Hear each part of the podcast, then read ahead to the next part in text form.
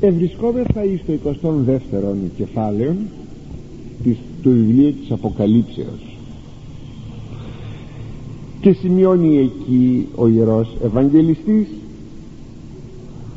ότι και ο θρόνος του Θεού και του αρνίου εν αυτή έστε εις αυτήν την καινούρια πόλη που είναι η Βασιλεία του Θεού εις αυτήν υπάρχει ο θρόνος και του Θεού και του αρνίου και οι δούλοι αυτού λατρεύσουσιν αυτό. Και οι δούλοι του θα τον λατρεύσουν. Και είδαμε το σημείο πως ο Θεός Πατήρ γι αυτό, διότι αυτός υπονοείται και το αρνίον είναι ομόθρονη. Δηλαδή υπάρχει ένας θρόνος που δείχνει ότι ε, ο Υιός είναι Θεός. Δεν λέγει όμως ο Υιός αλλά λέει το αρνίον. Και σημαίνει και η ανθρωπίνη φύσης. Που σημαίνει ότι η ανθρωπίνη φύσης είναι ομόθρονος με τον πατέρα. Αυτό είναι το καταπληκτικό. Ένεκα της ε, υποστατικής ενώσεως. Θείας και ανθρωπίνης φύσεως στο πρόσωπο του Χριστού δηλαδή το πρόσωπο του Χριστού είναι το πρόσωπο του Θεού Λόγου. Δεν έχουμε δύο πρόσωπα έχουμε ένα πρόσωπο. Αυτό θα πει υποστατική ένωση. Δηλαδή υπό τη μία υπόσταση υπό το ένα πρόσωπο έχουμε δύο φύσεις. Την θεία και την ανθρωπίνη. Επειδή λοιπόν έχουμε την ένα πρόσωπο το πρόσωπο του Θεού Λόγου γι' αυτό και η ανθρωπίνη φύση είναι ομόφρονος. Είναι λατρευτική. Θα το δούμε ακριβώς στη συνέχεια. Και πράγματι λέγει εδώ ότι η δούλη αυτού λατρεύσουσι. Είναι έτσι χαρακτηριστικό. Θα λατρεύσουν λέγει τον Θεόν και το αρνίον. Εδώ χρησιμοποιείται το ρήμα λατρεύω που έχει μία απόλυτη σημασία διότι η λατρεία μόνο στο Θεό αποδίδεται. Η τιμητική προσκύνηση αποδίδεται και εις τους Αγίους στην υπεραγία Θεοτόκων όπως μπορούμε να αποδώσουμε αυτήν την τιμητική προσκύνηση ακόμη και σε έναν άνθρωπο ή στον παρόντα κόσμο όπως στον επίσκοπο στον πρεσβύτερον. Θέλετε ακόμη σε έναν εύσημον άνθρωπο ο οποίος έχει προσφέρει πολλά ή ηλικιωμένος είναι ή ό,τι άλλο όταν φιλήσω το χέρι του παππού μου ή του πατέρα μου είναι μία προσκύνηση. Όταν κάνω μία μετάνοια μπροστά σε έναν άνθρωπο στον παππού μου, στον πατέρα μου σας είπα σε έναν πρεσβήτη στην ηλικία πρεσβήτη πολύ παραπάνω σε έναν πρεσβύτερον στο αξίωμα δηλαδή της ιεροσύνης. Βεβαίως είναι μία προσκύνηση σε αυτό. Αλλά αυτή η προσκύνηση είναι τιμητική. Τη συναντούμε πολύ συχνά μέσα στην Αγία Γραφή ιδίως στην Παλαιά Διαθήκη. Ο Ιακώβ όταν επιστρέφει από την αυτεξορία του 20 χρόνια μετά προκειμένου να κατευνάσει το πρόσωπο του αδελφού του του Ισάφ δεν διστάζει παρότι ήσαν δίδυμοι αδελφοί και είχαν συνεπώς την ιδία ηλικία δεν διστάζει να προσκυνήσει τον αδελφό του. Και μάλιστα προσκυνώντας τον να του υπεί βλέποντας το πρόσωπό σου ως να είδα το πρόσωπο του Θεού. Και βέβαια τα λόγια αυτά του Ιακώβ δεν είχαν απλώς ένα επιφανειακό χαρακτήρα να καλοπιάσει τον αδελφό του τον Ισάφ. Αναμφισβήτητα υπήρχε και αυτό το στοιχείο αλλά τα λόγια αυτά του Ιακώβ είχαν βάθος και έχουν βάθος διότι ε, θα συναντήσουμε αργότερα στην ασκητική γραμματεία την εξής θέση. Ότι όταν λέγει βλέπεις πρόσωπον αδελφού βλέπεις πρόσωπον Θεού και για να μην νομίσετε αυτό παρότι είναι γεωγραφικό η ιστορία το περιστατικό αυτό του Ιακώβ είναι γεωγραφικό. Είναι στο βιβλίο της γενέσεως. Για να μην νομίζετε αυτό που σας είπα στην ασκητική γραμματεία ότι είναι υπερβολικό σπέβδω να σας σημειώσω ότι ο ίδιος ο Κύριος είπε όταν θα μας κρίνει κατά την ημέρα εκείνη την μεγάλη και την εσχάτη και θα πει ήμουν φτωχός και μου, ε, ήμουν πεινασμένος και μου έδωσατε να φάγω. Ήμουν γύμνος και με δίσατε και θα του πούν και οι ελεήμονες και οι μη ελεήμονες εκείνοι που θα πούν που θα τους πει δεν μου δώσατε Κύριε πότε σε είδαμε και θα πει ο Κύριος εφόσον το κάνατε σε έναν από τους αδελφούς μου αυτούς αδελφούς μου αυτούς σε μένα το κάνατε βλέπετε λοιπόν ότι ο ίδιος ο Κύριος αποκαλεί τον κάθε άνθρωπο αδελφόν. Συνεπώς εις το πρόσωπο του αδελφού έχουμε το πρόσωπο του Θεού. Απόδειξης ότι αυτό η Εκκλησία το έχει ως πράξη της όταν ο ιερεύς θα βγει να θυμιάσει τις εικόνες του τέμπλου των Χριστών μετά την Παναγία τους Αγίους κατόπιν θυμιάζει το λαό. Γιατί θυμιάζει το λαό; Διότι ο λαός οι πιστοί είναι οι ζώσες εικόνες του Ιησού Χριστού. Προσέξτε του Ιησού Χριστού όχι απλώς του Θεού του Ιησού Χριστού. Το λέγει αυτό και ο Απόστολος Παύλος δεν είμαι θα εικόνα του Θεού η εικόνα του Ιησού Χριστού. Αν μου πείτε μα δεν λέγει το βιβλίο της γενέσεως ότι ο, ο Θεός έκανε τον άνθρωπο κατ' εικόνα δική του; Ναι λέγει ο Άγιος Ειρηναίος. Διότι ακόμη δεν είχε αποκαλυφθεί το μυστήριο της ε, ενανθρωπίσεως για να μιλήσει ότι θα είμαι θα εικόνα του Χριστού συνεπώς η έκφραση εκεί είναι ελλειπής. Συνεπληρώθη στην Καινή Διαθήκη όπως σημειώνει ο Απόστολος Παύλος και το υπογραμμίζει ο Άγιος Ειρηναίος. Είναι θα λοιπόν εικόνα του Χριστού. Όταν κάποιος εμένα μου κάνει μια μετάνοια και εγώ κάνω μια μετάνοια σε εσά αυτή λέγεται τιμητική προσκύνηση. Επιτρέπεται; Μα τόση ώρα αυτό λέμε βεβαίως επιτρέπεται. Μη μου πάρετε την απόλυτη εκείνη περίπτωση που λέγει ο Κύριος και δεν θα καλέσετε πατέρα επί της γης ένας είναι ο πατέρας σας. Και δεν θα καλέσετε καθηγητή επί της γης ένας είναι ο καθηγητής ο Χριστός αγαπητοί μου εκείνοι οι απόλυτες περιπτώσεις. Απόδειξης ότι πουθενά στην Αγία Γραφή δεν είναι γραμμένο να μιλάμε τον πατέρα που με γέννησε να μην τον πω πατέρα μου πως θα τον πω; Γιωργάκη και Νικολάκη; Τον πατέρα μου. Θα τον πω πατέρα. Κανείς ποτέ δεν μου το απειγόρευσε αυτό. Και όχι μόνο αυτό αλλά η εντολή τίμα τον πατέρα σου και τη μητέρα σου ανανεώνεται από τον ίδιο τον Χριστό στην Καινή Διαθήκη. Κύριε λέγει τι θα κάνω για να κερδίσω την αιώνια ζωή λέγει εκείνος ο νεανίσκος τις εντολές να τηρήσεις. Ποιες; Τίμα τον πατέρα σου και τη μητέρα σου και τα λοιπά και τα λοιπά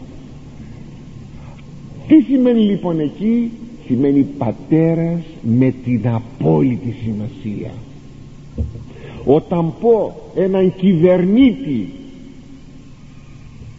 μιας χώρας όπως σας είχα κι άλλοτε πει ο Αραγκό ο ποιητής αυτός είχε Γάλλος είχε πει για το Στάλιν γελάς και ανθίζουν οι κάμποι και βγαίνει το σιτάρι. Ε όχι δα. Όχι να γελάει ένας άνθρωπος και να φυτρώνει το σιτάρι. Με αυτή την έννοια με αυτή την έννοια είπε ο Χριστός δεν μπορείτε να καλέσετε πατέρα επί της γης δεν είναι ο πατερούλης όπως κάποτε λέγεται το, ο Στάλιν δεν είναι ο πατερούλης άνθρωπος είναι. Του να του κάνω τη μετάνια να του φιλήσω το χέρι. Με την έννοια της τιμητικής προσκυνήσεως μάλιστα. Με την απόλυτη έννοια όχι. Ή το άλλο του καθηγητού. Δεν λέμε κύριε καθηγητά στο σχολείο δεν λέμε των διδάσκαλων διδάσκαλων και μη κληθείτε λέει ραβή λέει ο Χριστός. Δηλαδή διδάσκαλοι. Μα πουθενά δεν βλέπουμε να γίνει θέμα να μην πούμε των διδάσκαλων διδάσκαλων με την απόλυτη σημασία.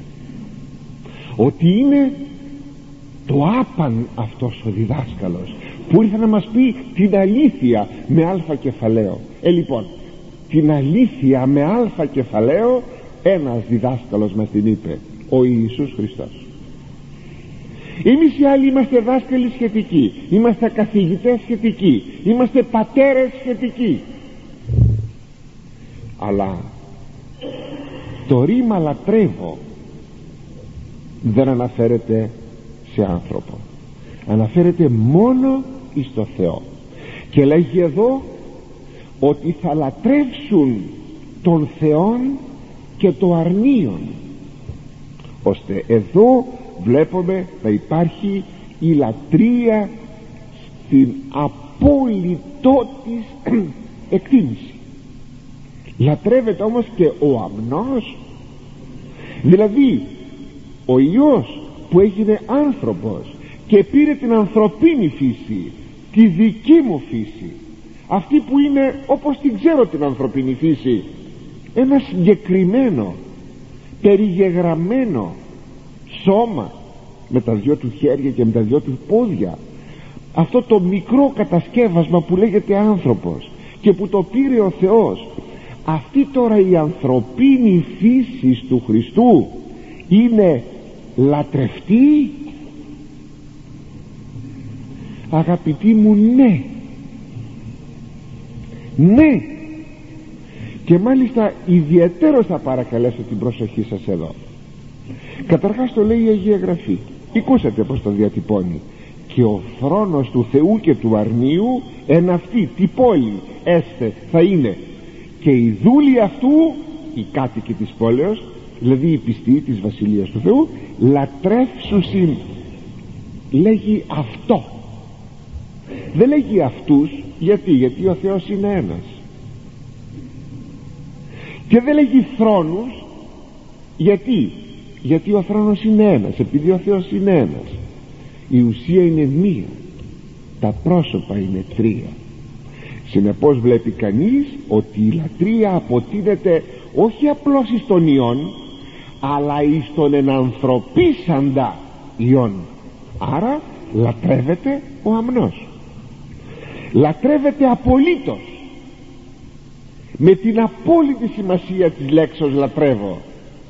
Και λατρεύεται τώρα. Στην στρατευωμένη εκκλησία μέσα στο χρόνο και στο χώρο λατρεύεται εις το μυστήριο της Θείας Ευχαριστίας. Δηλαδή το σώμα και το αίμα του Χριστού είναι λατρευτόν. Πως το βλέπετε αυτό; Στην πράξη. Φόβος και τρόμος μη στάξει κάπου κάτι μη, μη κάπου παραπέσει κάτι γονατίζομαι θυμιάζομαι προσκυνούμε. Με τα φόβου και τρόμου παίρνουμε το σώμα και το αίμα του Χριστού. Γιατί άγγελοι δεν παρακύπτουν. Γιατί; Και προς τιμήν του ανακειμένου όπως λέγει ο Ιερός Χρυσόστομος και προς, προς τιμήν του ανακειμένου Χριστού περιτριγυρίζουν με τα φόβου και τρόμου την Αγία Τράπεζα γιατί; Γιατί το σώμα του Χριστού είναι λατρευτό. Και το καταπληκτικό είναι ότι μπροστά μας έχουμε επί του δισκαρίου ένα τεμάχιον άρτου. Και επί του, και επί του ποτηρίου έχουμε ίνον, κρασί. Αλλά μετεβλήθησαν αυτά με το Πνεύμα το Άγιον όπως ακριβώς το Πνεύμα του Θεού εσκίασε ρωτάει η Θεοτόκος. Πως θα μου γίνει αυτό; Το Πνεύμα του Θεού λέει θα σε επισκιάσει. Το Πνεύμα του Θεού δημιούργησε τη σάρκωση του Θεού Λόγου στα σπλάχνα του Θεοτόκου. Και εμείς λέμε στον Πατέρα να στείλει το Πνεύμα του, το Πνεύμα του Άγιον. Πατέρα μας στείλε το πνεύμα στο Άγιον. Εφημάς και επί τα προκείμενα δώρα ταύτα όχι στα προκείμενα δώρα ταύτα μόνον ούτε μόνο σε εμάς. εμείς πρέπει να γίνουμε οι κατάλληλοι να δεχθούμε τα τίμια δώρα. Συνεπώς πρέπει να έρθει το Πνεύμα του Άγιο σε εμάς να μας καταστήσει καταλήλους να πάρουμε εκείνα που θα μεταβάλει σε σώμα και αίμα Χριστού. Μεταβαλών το πνεύμα σου το Αγίο. Αφού τα μεταβάλεις με το πνεύμα στο Άγιο. Σε τι; Σε σώμα του Χριστού σου. Εδώ είναι και τα τρία πρόσωπα της Αγίας Τριάδος εννοείται το καταλαβαίνετε. Και να μεταβάλεις και το κρασί σε αίμα του Χριστού σου αφού το πνεύμα του Θεού το πνεύμα το δικό σου θα έρθει να τα μεταβάλει αυτά. Ώστε ο Χριστός λατρεύεται.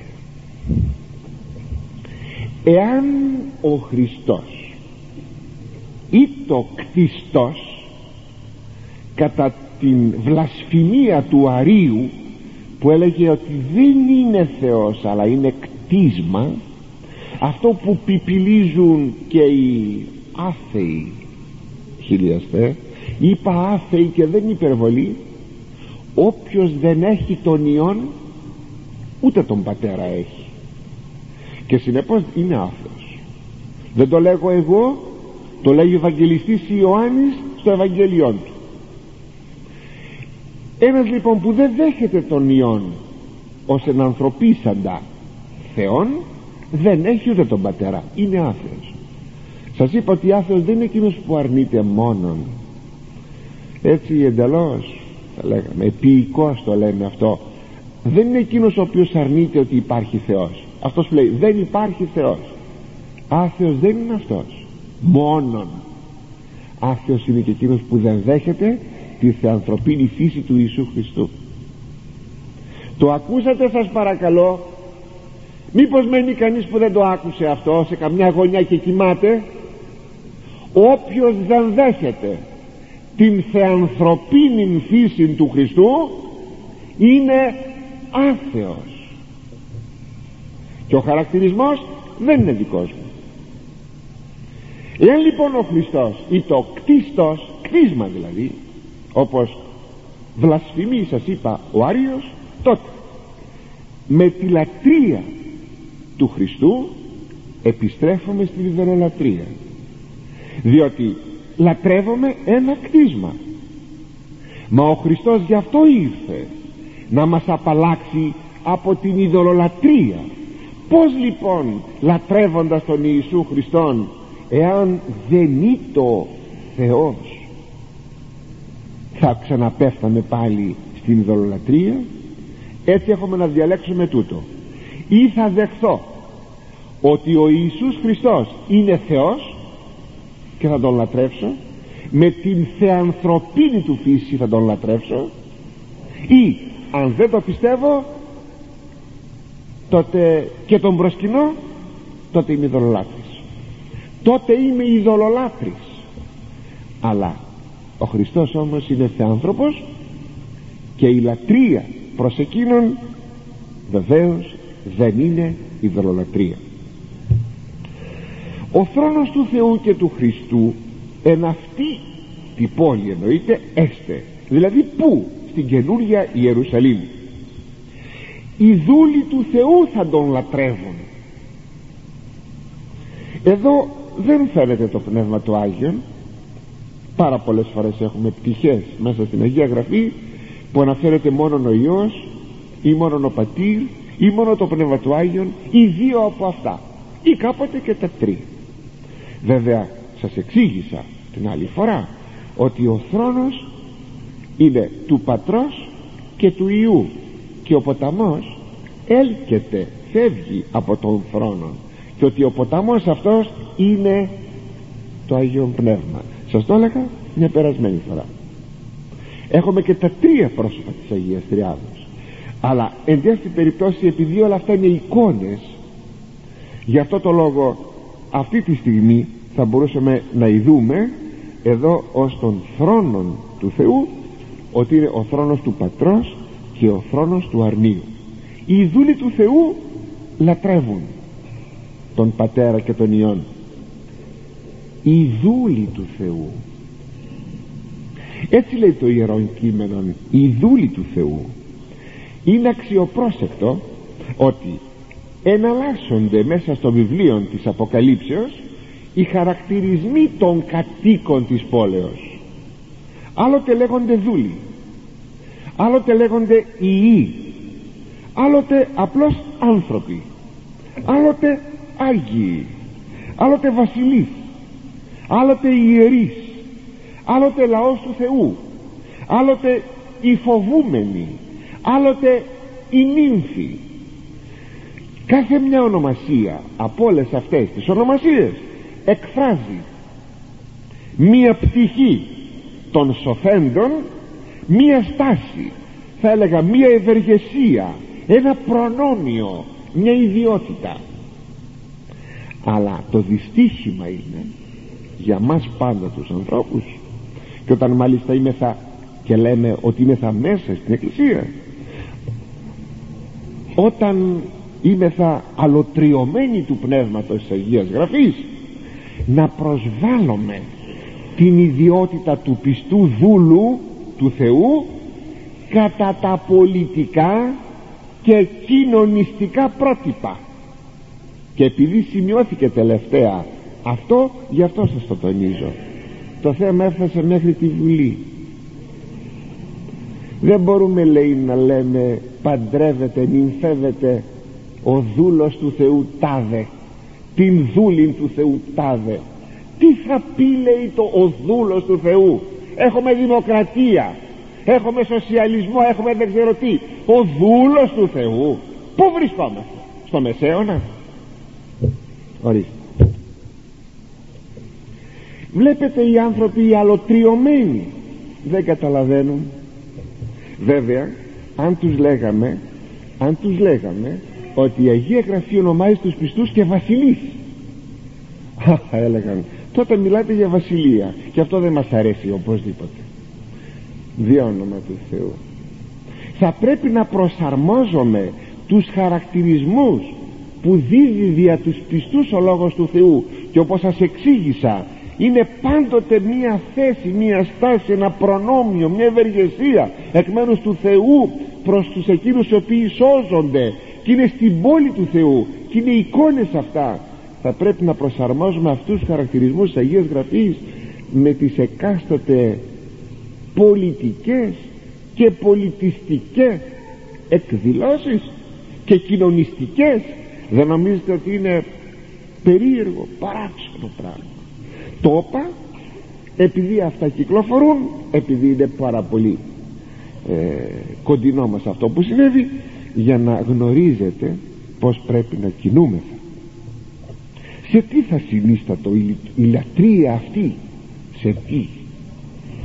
Η λατρεία έχει μια ευρεία διάσταση. Είναι γενικώς η διακονία του Θεού η θεραπεία του Θείου. Δηλαδή θεραπεύω θα πει διακονώ η υπηρεσία η διακονία του Θεού. Αυτή η διακονία του Θεού δηλαδή η λατρεία αρχίζει πολύ παλιά. Βλέπουμε ότι ο Κάιν και ο Άβελ λατρεύουν το Θεό με θυσίες.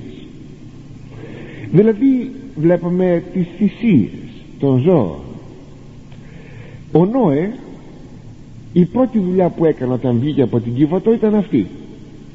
Να λατρεύσει τον Θεό με μία θυσία. Και όταν ο Θεός του είπε από τα ακάθαρτα ζώα θα πάρεις τόσα ζεύγη ενώ από τα καθαρά θα πάρεις πολύ περισσότερα ζεύγη ήταν αυτός ο λόγος. Δια να έχει έως ότου πολλαπλασιαστούν τα ζώα να έχει αρκετά για να θυσιάζει στον Θεό. Ο Αβραάμ και εκείνος θυσιάζει.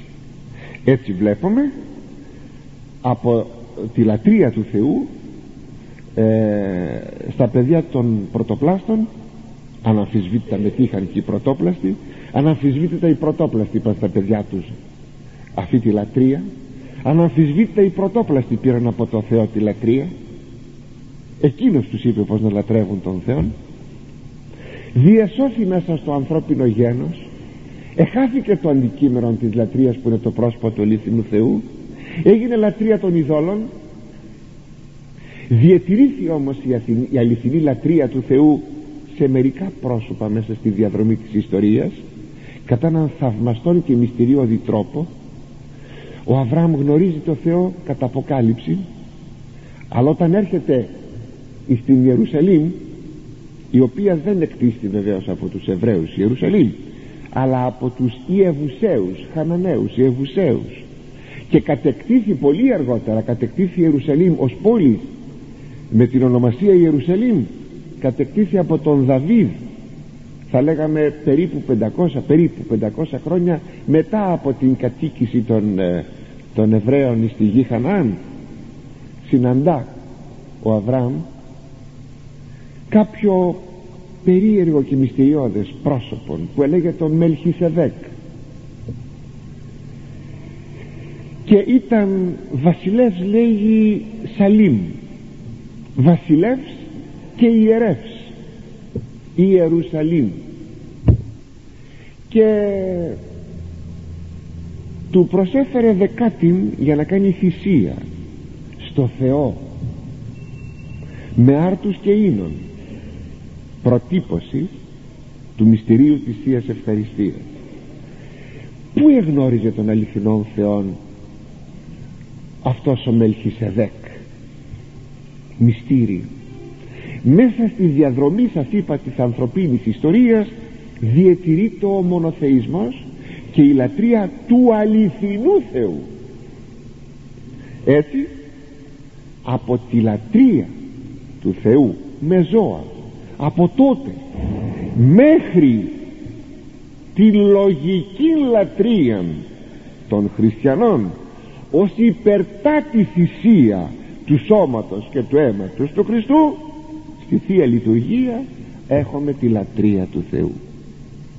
Αλλά έχουμε και μία άλλη λατρεία προς τον Θεό καθημερινή λατρεία όπως και τότε στην Παλαιά Διαθήκη ετονίζεται η καθημερινή λατρεία του Θεού με θυσίες. Και είναι η λογική λατρεία όχι πια το σώμα και το αίμα του Χριστού αλλά η λατρεία που θα προσφέρει ο κάθε πιστός στο Θεό και δεν είναι παρά. Ό,τι λέγει ο Ιερός Χρυσόστομος. Τι δε εστί λογική λατρεία η πνευματική διακονία η πολιτεία η κατά Χριστόν λέει ο Ιερός Χρυσόστομος εάν κάθε κάστην ημέραν προσφέρει σε αυτό θύματα και ιερεύς του οικίου σώματος γίνει και της καταψυχήν αρετής Ήον όταν σοφροσύνην προσενέγεις ταύτα γαρπιών αναφέρεις λογικήν λατρείαν του τέστην ουδέν έχουσαν σωματικών ουδέ, ουδέν παχύ ουδέν αισθητών σε αυτή τη θυσία ο άνθρωπος είναι ο ίδιος. Ιερεύς θήτης δηλαδή και θύμα. Τι προσφέρει τον εαυτόν του. Θα σας το αναλύσω. Αυτό που σας διάβασα είναι η πνευματική διακονία η πολιτεία η κατά Χριστόν. Ο τρόπος που ζεις είναι μία θυσία. Εάν κάθε μέρα προσφέρεις στο Θεό θύματα σφάγια ιερία όπως λέει ο Καβάσιλας και είσαι εσύ ο ιερεύς του δικού σου του σώματος και της αρετής της ψυχής σου πως όταν σοφρονείς όταν είσαι σόφρον όταν είσαι αγνός όταν είσαι εγκρατής τότε λέγει προσφέρεις θυσία στο Θεό. Και αναφέρεις η λέξη στο ρήμα αναφέρω είναι λειτουργικής διαστάσεως γι' αυτό και λέγεται και η ευχή η ευχή της Αγίας Αναφοράς. Τότε προσφέρεις στον Θεό τη λογική λατρεία του εαυτού σου. Όταν αγαπητοί μου άνθρωπος θα πει όχι στην αμαρτία όταν θα πει ε, ναι στην αρετή είναι θυσία και έτσι η καταχριστόν πολιτεία είναι μια θυσία στο Θεό. Έχουμε και άλλες μορφές θυσίας. Το λέγει τον ίδιο αυτές τις μορφές και ο Απόστολος Παύλος γενικά η Αγία Γραφή. Η προσευχή είναι μια θυσία. Ο ένος είναι μια θυσία. Η ψαλμοδία είναι μια θυσία. Είναι η θυσία των χιλέων και ούτω καθεξής. Αλλά η υψίστη θυσία είναι το μαρτύριο. Όταν κανείς προσφέρει τον εαυτόν του να μαρτυρήσει υπέρ του Χριστού. Αλλά μη πηγαίνετε εκεί. Δεν ξέρω ποιοι θα αξιοθούν αυτού του μαρτυρίου. Ποιοι θα αξιοθούν πραγματικά. Ένα μόνο. Για να φτάσουμε εκεί ίσως θα πρέπει κάθε μέρα να προσφέρουμε θυσία μαρτυρίου να στερηθούμε κάτι. Να υπομείνουμε κάτι. Μια κοροϊδία θα μας πούν. Μία στέρηση χωρίς να αγωνίσουμε και ούτω καθεξής. Να πούμε δεν θα διαπράξω αυτό που θα ήταν πολύ ευχάριστο ή κοσμικό. Το ξαναλέγω. Η αίρεση δεν αποτελεί δοξολογία του Θεού. Δεν αποτελεί θυσία δεν αποτελεί λατρεία. Είναι απόβλητο στοιχείο γιατί είναι βλασφημία αληθής λατρεία είναι και η πνευματική ζωή όπως σας εξήγησα και η μνήμη ακόμη του Θεού. Όταν έχω μία μνήμη του Θεού και αυτό είναι μία λατρεία του Θεού. Αλλά σε εκείνη τη μακαριστή πόλη την αιωνία Ιερουσαλήμ τη βασιλεία του Θεού πως θα λατρεύουν τον Θεόν οι κατοικοί της; Πρώτον ως παρουσία των μέσα στην πόλη εκείνη. Παρουσία Αγίων. Θα είναι λατρεία του Θεού. Ο εναγίης αναπαυόμενος λέει η Αγία Γραφή. Ο Θεός ο οποίος αναπαύεται επάνω εις Αγίους. Η παρουσία λοιπόν των Αγίων των κατοίκων ως Αγίων είναι λατρεία εις το Θεό. Μετά η κατανόηση της αγάπης του Θεού και της σοφίας του Θεού και της δυνάμεως του Θεού εις το διηνεκές εκ μέρους των κατοίκων της πόλεως θα είναι και αυτό μια δοξολογία του Θεού. Αλλά και ο αιώνιος ύμνος του Θεού αυτό θα είναι μια λατρεία του Θεού. Όλα αυτά αποτελούν τη λατρεία του Θεού εκ μέρους των πιστών σε εκείνη την πόλη στη Βασιλεία του Θεού. Αυτό είναι και το έργο των Αγίων Αγγέλων. Οι Άγιοι Άγγελοι αυτό προσφέρουν ως λατρεία εις το Θεό. Αυτό θα είναι και των Αγίων του Θεού.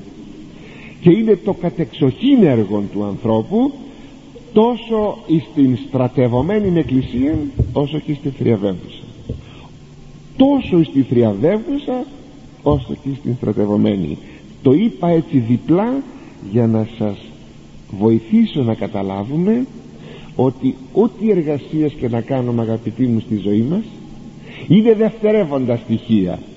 Είναι δευτερεύοντα στοιχεία. Εκείνο που έχει σημασία και πρέπει να το κατανοήσουμε ότι το πρώτο έργο που έχουμε να επιτελέσουμε εδώ στην ζωή αυτή είναι να φτάσουμε στην ορθή λατρεία του Θεού.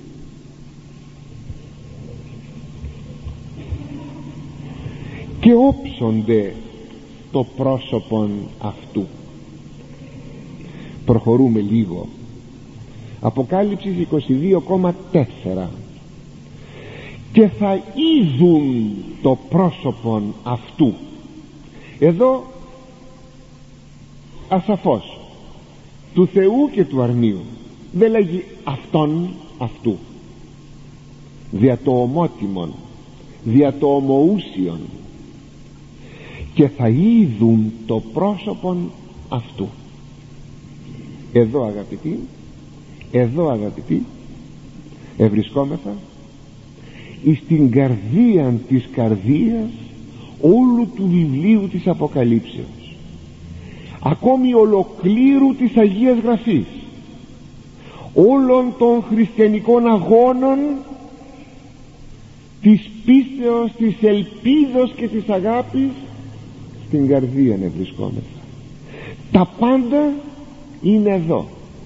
Είναι η κεκριμένη είναι η υποθητή είναι η ελπιζομένη είναι η αποκαραδοκουμένη που λέει στην προς Ρωμαίος Απόστολος Παύλος αιωνία θεωρία του προσώπου του Θεού.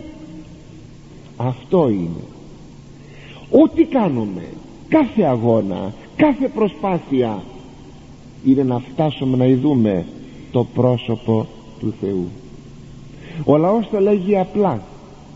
Δεν θα δούμε πρόσωπο Θεού όταν κάποτε κάνουμε τίποτε αμαρτίες.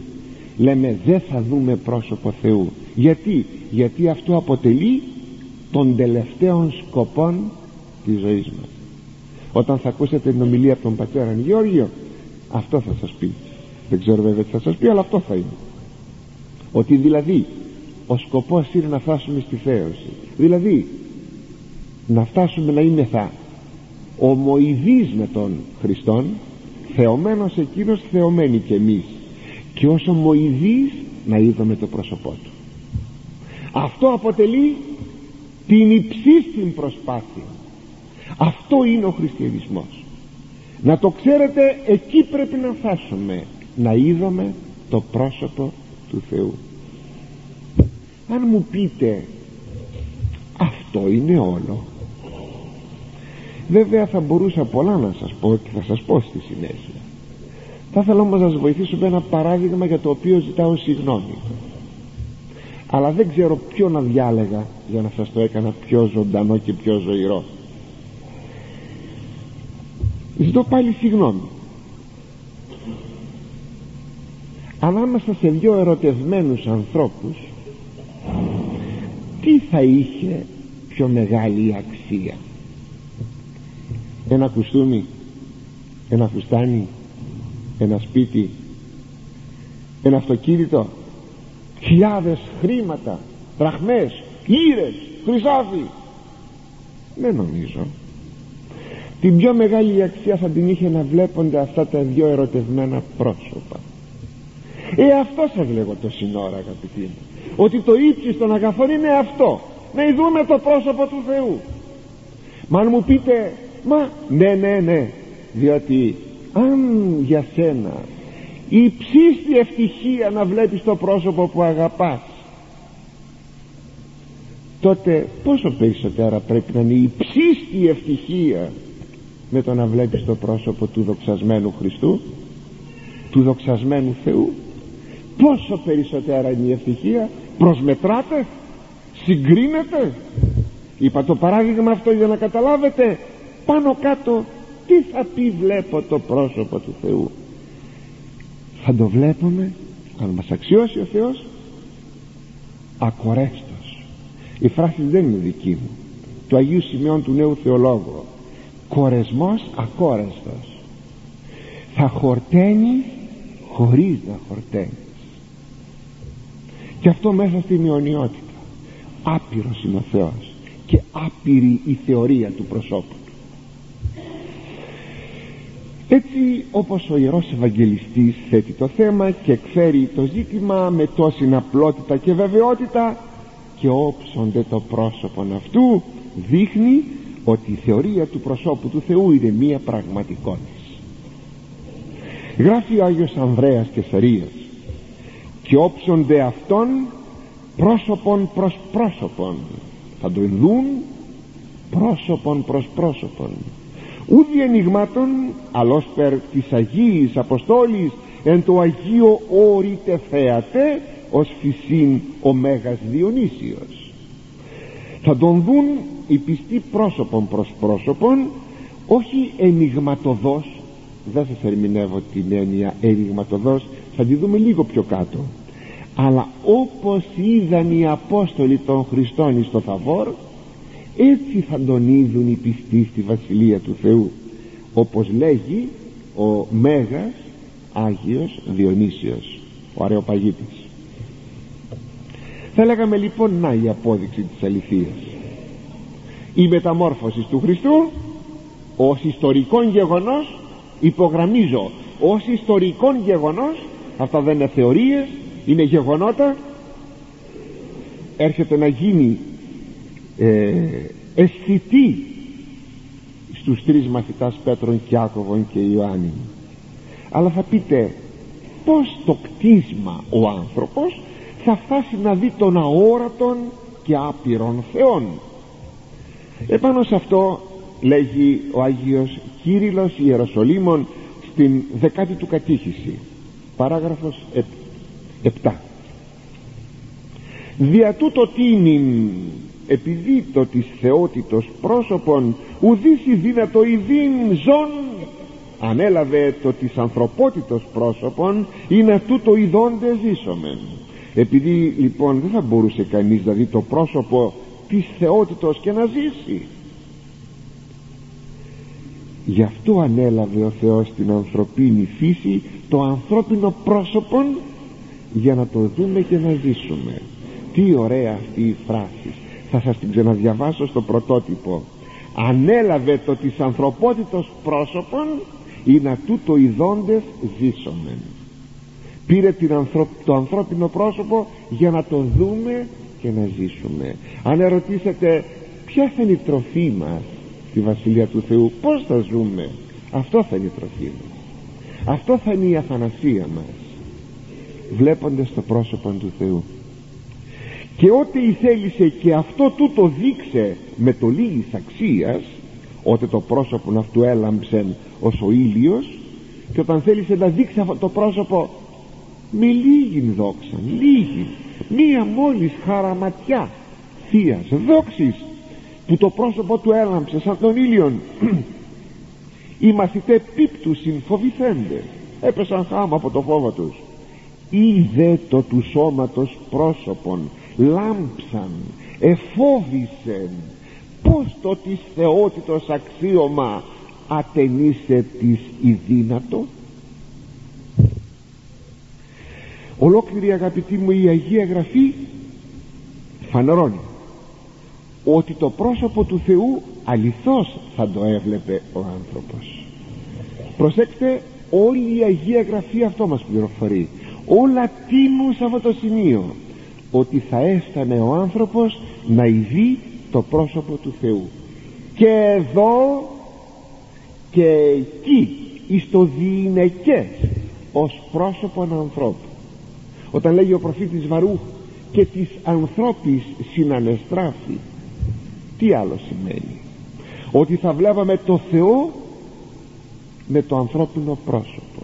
Όταν ο, ο, ο Σιμεών ο Θεοδόχος που γιορτάσαμε προχθές την εορτή της Παπαντής είπε μην απολύεις τον δούλο σου δέσποτα ότι είδον η οφθαλμή μου το σωτήριόν σου είδον η οφθαλμή μου τον σωτήρα του κόσμου το σωτήριόν τον σωτήρα ο οποίος είναι το φως των εθνών. Είδα το πρόσωπο του Θεού στο πρόσωπο του Ιησού Χριστού γι' αυτό λέγει ο Κλήμης ο Αλεξανδρεύς τον παιδαγωγό του πρόσωπον δε του Θεού ο λόγος. Ο φωτίζεται ο Θεός και γνωρίζεται. Πως θα γνωρίσω το Θεό; Δια του λόγου. Δια του λόγου που ενυνθρώπισε. Και όπως πάλι ο ίδιος λέγει πρόσωπον ήρυτε του πατρός ο Υιός. Το πρόσωπο λέει του πατρός είναι ο Υιός. Αυτό λέγεται το πρόσωπο του Θεού. Ποιο είναι το πρόσωπο του Θεού; Ο Υιός. Εσθήσεων πεντάδι σαρκοφόρος γενόμενος. Αφού έγινε σαρκοφόρος έφερε σάρκα με πέντε αισθήσεις. ο λόγος ο του πατρώου μηνυτής ιδιώματος. Ποιο λοιπόν το πρόσωπο του πατρός; Ο ενανθρωπής σας Υιός. Γι' αυτό όταν ερώτησε ο πατή ο Φίλιππος Κύριε δείξον ημίν τον πατέρα και αρκεί ημίν ο μαθητής του ο Φίλιππος δείξε Κύριε σε εμάς τον πατέρα και είναι αρκετό για μας. Και ο Κύριος απαντά Φίλιππε το σου των χρόνων με θυμώνει και ουκ εγνωκάς με. Τόσο καιρό είμαι μαζί σας και δεν με εγνώρισες. Ο αερακός εμέ εώρα και τον πατέρα. Εκείνος που έχει δει εμένα έχει δει τον πατέρα. Και πως συλλέγεις δείξον ημίν τον πατέρα. Και πως συλλέγεις δείξε μας τον πατέρα ου πιστεύεις ότι εγώ εν το πατρί και ο πατήρ εν εμείς δεν πιστεύεις ότι εγώ είμαι στον πατέρα και ο πατήρ είναι μέσα σε μένα; Είμαι θαυμαούσι ποιο λοιπόν το πρόσωπο του πατρός; Είναι το πρόσωπο του ενανθρωπίσαντος λόγου. Αυτό είναι το πρόσωπο του πατρός. Είναι σαφής λοιπόν ο Άγιος Ανδρέας όταν αναφέρει αυτό που λέγει ο Άγιος Διονύσιος ο Αρεοπαγίτης ότι θα ειδούμε τον Θεόν πρόσωπον εν το προσώπο του Χριστού. Δηλαδή πρόσωπον προς πρόσωπον όπως οι μαθητές τον είδαν εις το όρος Θαβόρ. Με την εξής διαφορά ότι εις το Θαβόρ είδον των Χριστών καθώς ειδύναντο όσο μπορούσαν. Επειδή η ανθρωπίνη φύση δεν είχε ακόμη ανακαινιστεί για να δει την πολύτη δόξα. Στον μέλλοντα αιώνα όμως όταν θα έχουμε ανακαινιστεί τότε θα δούμε ό,τι τώρα δεν μπορούμε να δούμε ή να φανταστούμε. Πάντως βέβαια το πρόσωπο το δοξασμένο του Χριστού. Αλλά που πως μια μικρή γεύση μόνο εδοκίμασαν εδώ οι άνθρωποι και μην νομίσετε το πρόσωπο του Χριστού δεν το είδαν οι τρεις μαθητές γιατί μπορεί κάποιος να πει περίεργη και λίγο ύποπτη αυτή η αποκλειστικότητα γιατί ύποπτη; Ο Απόστολος Παύλος δεν λέγει ουχή τον Κύριον Ιησούν εόρακα τον Κύριον Ιησούν εόρακα δεν είδα λέει τον Κύριον Ιησούν. Και πού τον είδε; Τουλάχιστον τουλάχιστον όπως μας το λέγει ο ίδιος προς Δαμασκόν. Τον είδε ως ήλιον. Ως ήλιον τον είδε. Πως δηλαδή όπως τον είδαν οι μαθητές εις το Θαβόρ. Εκείνοι όμως δεν τυφλώθηκαν γιατί είχαν καθαρή καρδιά. Αλλά φοβήθηκαν και έπεσαν χάμω. Ο Παύλος έπεσε και εκείνος χάμω φοβήθηκε αλλά τυφλώθηκε γιατί πήγε ενός διώκτης απέναντι στον Χριστό και ο Θεός ξέρει πόσες άλλες αποκαλύψεις είχε ο Απόστολος Παύλος του Ιησού Χριστού. Όταν λέγει ότι το πήρε το Ευαγγέλιο απευθείας από τον Χριστό και ότι δεν είναι δευτέρα σειράς Απόστολος. Αλλά και τόσοι Άγιοι που πήραν τη Θεία Δόξα έλαμψαν σαν τη δόξα του μεταμορφωμένου Χριστού στο Θαβόρ. Αυτή είναι η μαρτυρία η ιστορική. Αυτές είναι οι αποδείξεις αγαπητοί. Αυτή είναι η μαρτυρία σας το ξαναλέγω άλλη μια φορά. Έτσι σαφώς αναφέρει ο Άγιος Ιωάννης ο Ευαγγελιστής ότι Α Ιωάννης επιστολή πρώτη δηλαδή 3,2 να ενθυμίστε αυτή την περικοπή. Αγαπητοί μην τέκνα Θεού εσμέν αγαπητοί λέει μεθα τώρα παιδιά του Θεού. Και ούπο εφανερώθη τι εσόμπεθα και ακόμα δεν φανερώθηκε τι θα γίνομαι. Δεν φανερώθηκε. Είδαμεν δε ότι εάν φανερωθεί όμοι αυτό εσώμεθα ότι οψόμεθα αυτόν καθώς εστί τούτο ξέρουμε μόνο. Ότι όταν θα φανερωθεί ο Χριστός το εάν δεν είναι υποθετικό αλλά χρονικό όταν θα φανερωθεί ο Χριστός θα είναι θα όμοιοι με εκείνον. Τα ομοειδή ορώνται γι' αυτό λέει θα είναι θα όμοιοι με εκείνον λέει και εμείς δοξασμένοι γιατί θα τον δούμε καθώς εστί όπως είναι ασύλληπτο είναι πραγματικά ασύλληπτο και ποιο το πρόσωπο του Θεού γράφει ο άνθιμος Ιεροσολύμων το πρόσωπο του Θεού ο εστί το φως και η ευπρέπεια αυτού ως περ εθεάσαντο οι Απόστολοι την δόξαν αυτού εν το όριτο θαβόρ. Αυτόν το πρόσωπο του Θεού η δόξα. Γιατί φυσικά την, την ουσία του Θεού ποιος μπορεί να τη δει; Στην Παλαιά Δεθήκη όπως θα ξέρετε ενταφανίζεται μόνη η δόξα του Θεού στην Καινή Διαθήκη όμως και το ανθρώπινο πρόσωπο που προσέλαβε ο Θεός και εκείνο δοξασμένο στη Βασιλεία του Θεού θα έχουμε το ανθρώπινο πρόσωπο του Χριστού σε μία ασύλληπτη δόξα. Κι όμως αγαπητοί στην Παλαιά Διαθήκη η θεωρία του προσώπου του Θεού δεν εξισφάλιζε την ζωή στην απέτηση του Μωυσέως να ειδεί το πρόσωπο του Θεού απήντησε ο Θεός. Ου δινήσει ειδήν το πρόσωπόν μου ου γαρμί ήδη άνθρωπος το πρόσωπόν μου και ζήσετε έξοδος 33,20 δεν θα μπορέσεις να δεις το πρόσωπό μου. Δεν μπορεί να δει άνθρωπος το πρόσωπό μου και να ζήσει. Θα πεθάνει. Δεν μπορεί να ζήσει σήμερα αγαπητοί μου για να ζήσουμε πρέπει να δούμε το πρόσωπο του Θεού. Γιατί έγινε η ενανθρώπιση ο αν ξέραμε τι σημαίνει ενανθρώπιση.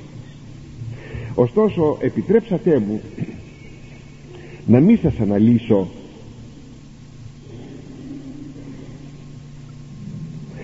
ναι να σας πω δύο λόγια τι επικολούθησε και μετά να σας αναλύσω κάπως σύντομα αυτά που είπε ο Θεός στον Μωυσέα πως τα έπαθε βάζω τη λέξη εντός εισαγωγικών ο Άγιος Γρηγόριος ο Θεολόγος.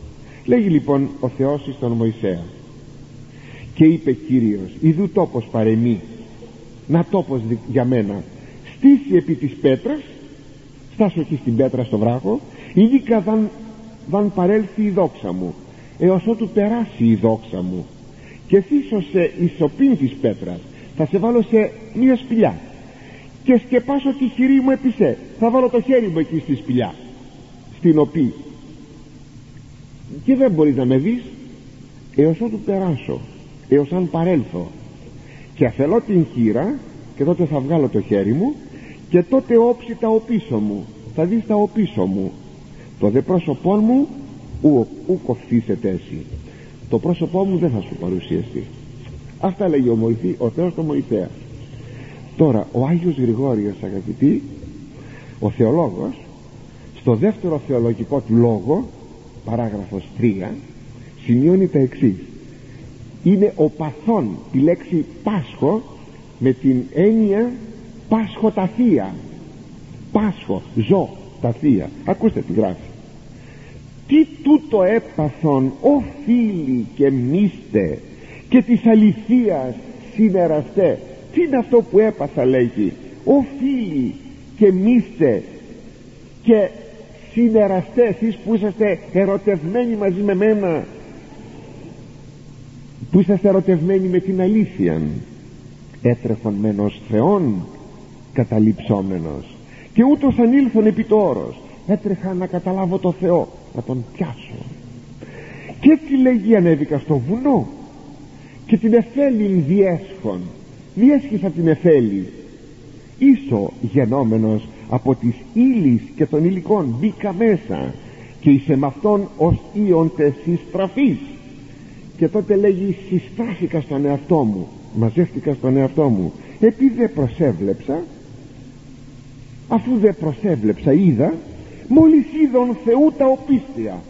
Μόλις κατάφερνα εδώ τα οπίστια του Θεού και τούτο τη πέτρα σκεπαστής και τούτο γιατί σκεπάστηκε από την πέτρα. Το σαρκοθέντιδι μας θεολόγος. Ποια είναι αυτή η πέτρα που κρύπτει την θεότητα; Είναι η σάρκωσης η σάρκα του Θεού η σάρκα του Χριστού. Αυτή είναι η πέτρα που κρύπτει τη θεότητα. Και μικρόν διακύψα λίγο έσκυψα ούτην πρότειντε και ακύρατον εννοεί ουσίαν δεν είδα την πρώτη ουσία. Ποια είναι η πρώτη ουσία; Είναι η ουσία του Θεού.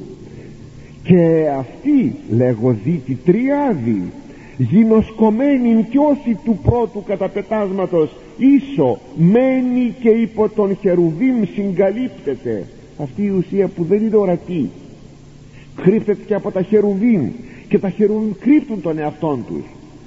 Αλλά η τελευταία είναι η πρώτη και η τελευταία ουσία του Θεού. Η πρώτη είναι η ουσία του Θεού. Η τελευταία είναι η δόξα. Και η, η μας φθάνουσα είναι αυτή που φτάνει σε εμάς η Θεία Δόξα. Δεν είδα λοιπόν την ουσία του Θεού είδα την τελευταία ουσία λέει τη δόξα.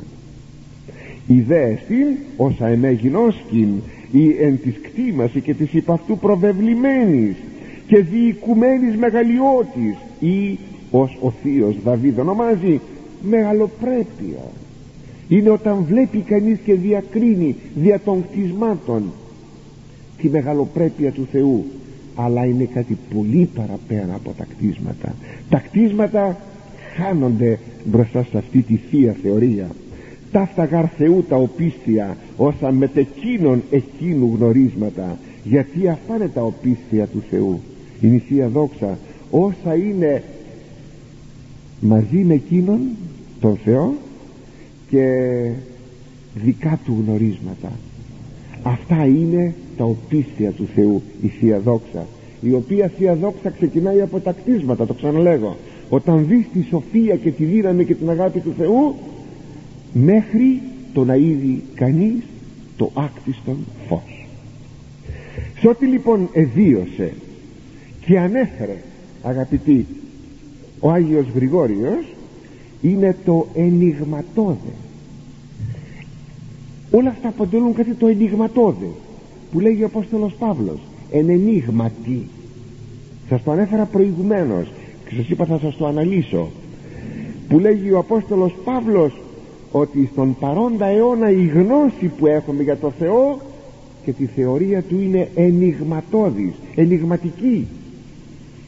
Δεν είναι άμεση στη Βασιλεία του Θεού θα δούμε άμεσα το Θεό. Εδώ είναι ενηγματώδης ενηγματώδης η θεωρία του Θεού. Και ο Μωυσής ενηγματοδός είδε τον Θεό ο Θεόπτης Μωυσής. Και ο Ηλίας ο Θεόπτης και εκείνος ενηγματοδός είδε του Θεού. Ακούστε πως το σημειώνει ο Απόστολος Παύλος Α Κορινθίους 13,9 έως 13 εκ μέρους γινώσκομεν και εκ μέρους προφητεύομεν μερικώς γνωρίζουμε μερικώς προφητεύουμε. Όταν δεν έλθει το τέλειον πότε θα έρθει το τέλειον; Όταν θα βρεθούμε εκεί τότε το εκ μέρους καταργηθήσετε. Τότε το μερικών θα καταργηθεί. Ότε είναι νήπιος ως νήπιος ελάλουν ως νήπιος εφρόνουν ως νήπιος ελογιζόμην.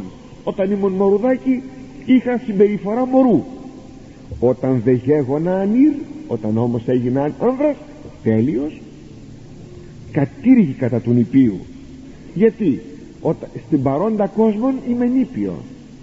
Εκεί θα οριμάσω εκεί θα είμαι ο τέλειος. Ο πλήρης, ο τέλειος εις μέτρο ηλικίας του πληρώματος του Χριστού. Εκεί θα είμαι και εκεί θα δω τον πλήρη Χριστόν μέσα στη δόξα του. Βλέπουμε γάρ άρτη διότι τώρα λέει βλέπουμε διεσόπτρου εν ενίγματι τότε δε πρόσωπον προς πρόσωπον. Γιατί τώρα λέει γνωρίζομαι διεσόπτρου. Τι είναι το έσοπτρον; Είναι ο καθρέπτης. Έχω μπροστά μου ένα καθρέπτη και βλέπω αυτά που υπάρχουν από πίσω μου. Ό,τι υπάρχει πίσω μου στον καθρέπτη προβάλλεται. Και προβάλλεται το είδωλο των αντικειμένων που είναι πίσω μου. Εγώ δεν μπορώ να κοιτάξω πίσω αλλά βλέπω τα είδωλα των αντικειμένων στον καθρέπτη έτσι βλέπω όλα αυτά διεσόπτρου ενηγματοδός. Δηλαδή μέσα από ε, τρόπους, σχήματα, εικόνες. Τότε όμως δεν θα υπάρχει το ενηγματώδες τότε θα υπάρχει το άμεσο. Τότε δε στη Βασιλεία του Θεού πρόσωπον προς πρόσωπον. Είδατε πρόσωπον προς πρόσωπον άρτη γινώσκομεν εκ μέρους. Τώρα γνωρίζουμε μερικώς. Τότε δε επιγνώσαμε καθώς και επεγνώστην. Τότε θα γνωρίσω όπως και εμένα με γνωρίζει ο Θεός. Όπως τώρα με γνωρίζει εμένα ο Θεός έτσι θα γνωρίσω και εγώ τότε εκείνον. Βεβαίως όχι την πρώτη ουσία αλλά την εσχάτη την τελευταία τη Θεία Δόξα στο πρόσωπο του Ιησού Χριστού. Αλλά αγαπητοί μου το θέμα δεν τελείωσε. Πρώτος Θεός θα συνεχίσουμε την ερχομένη Κυριακή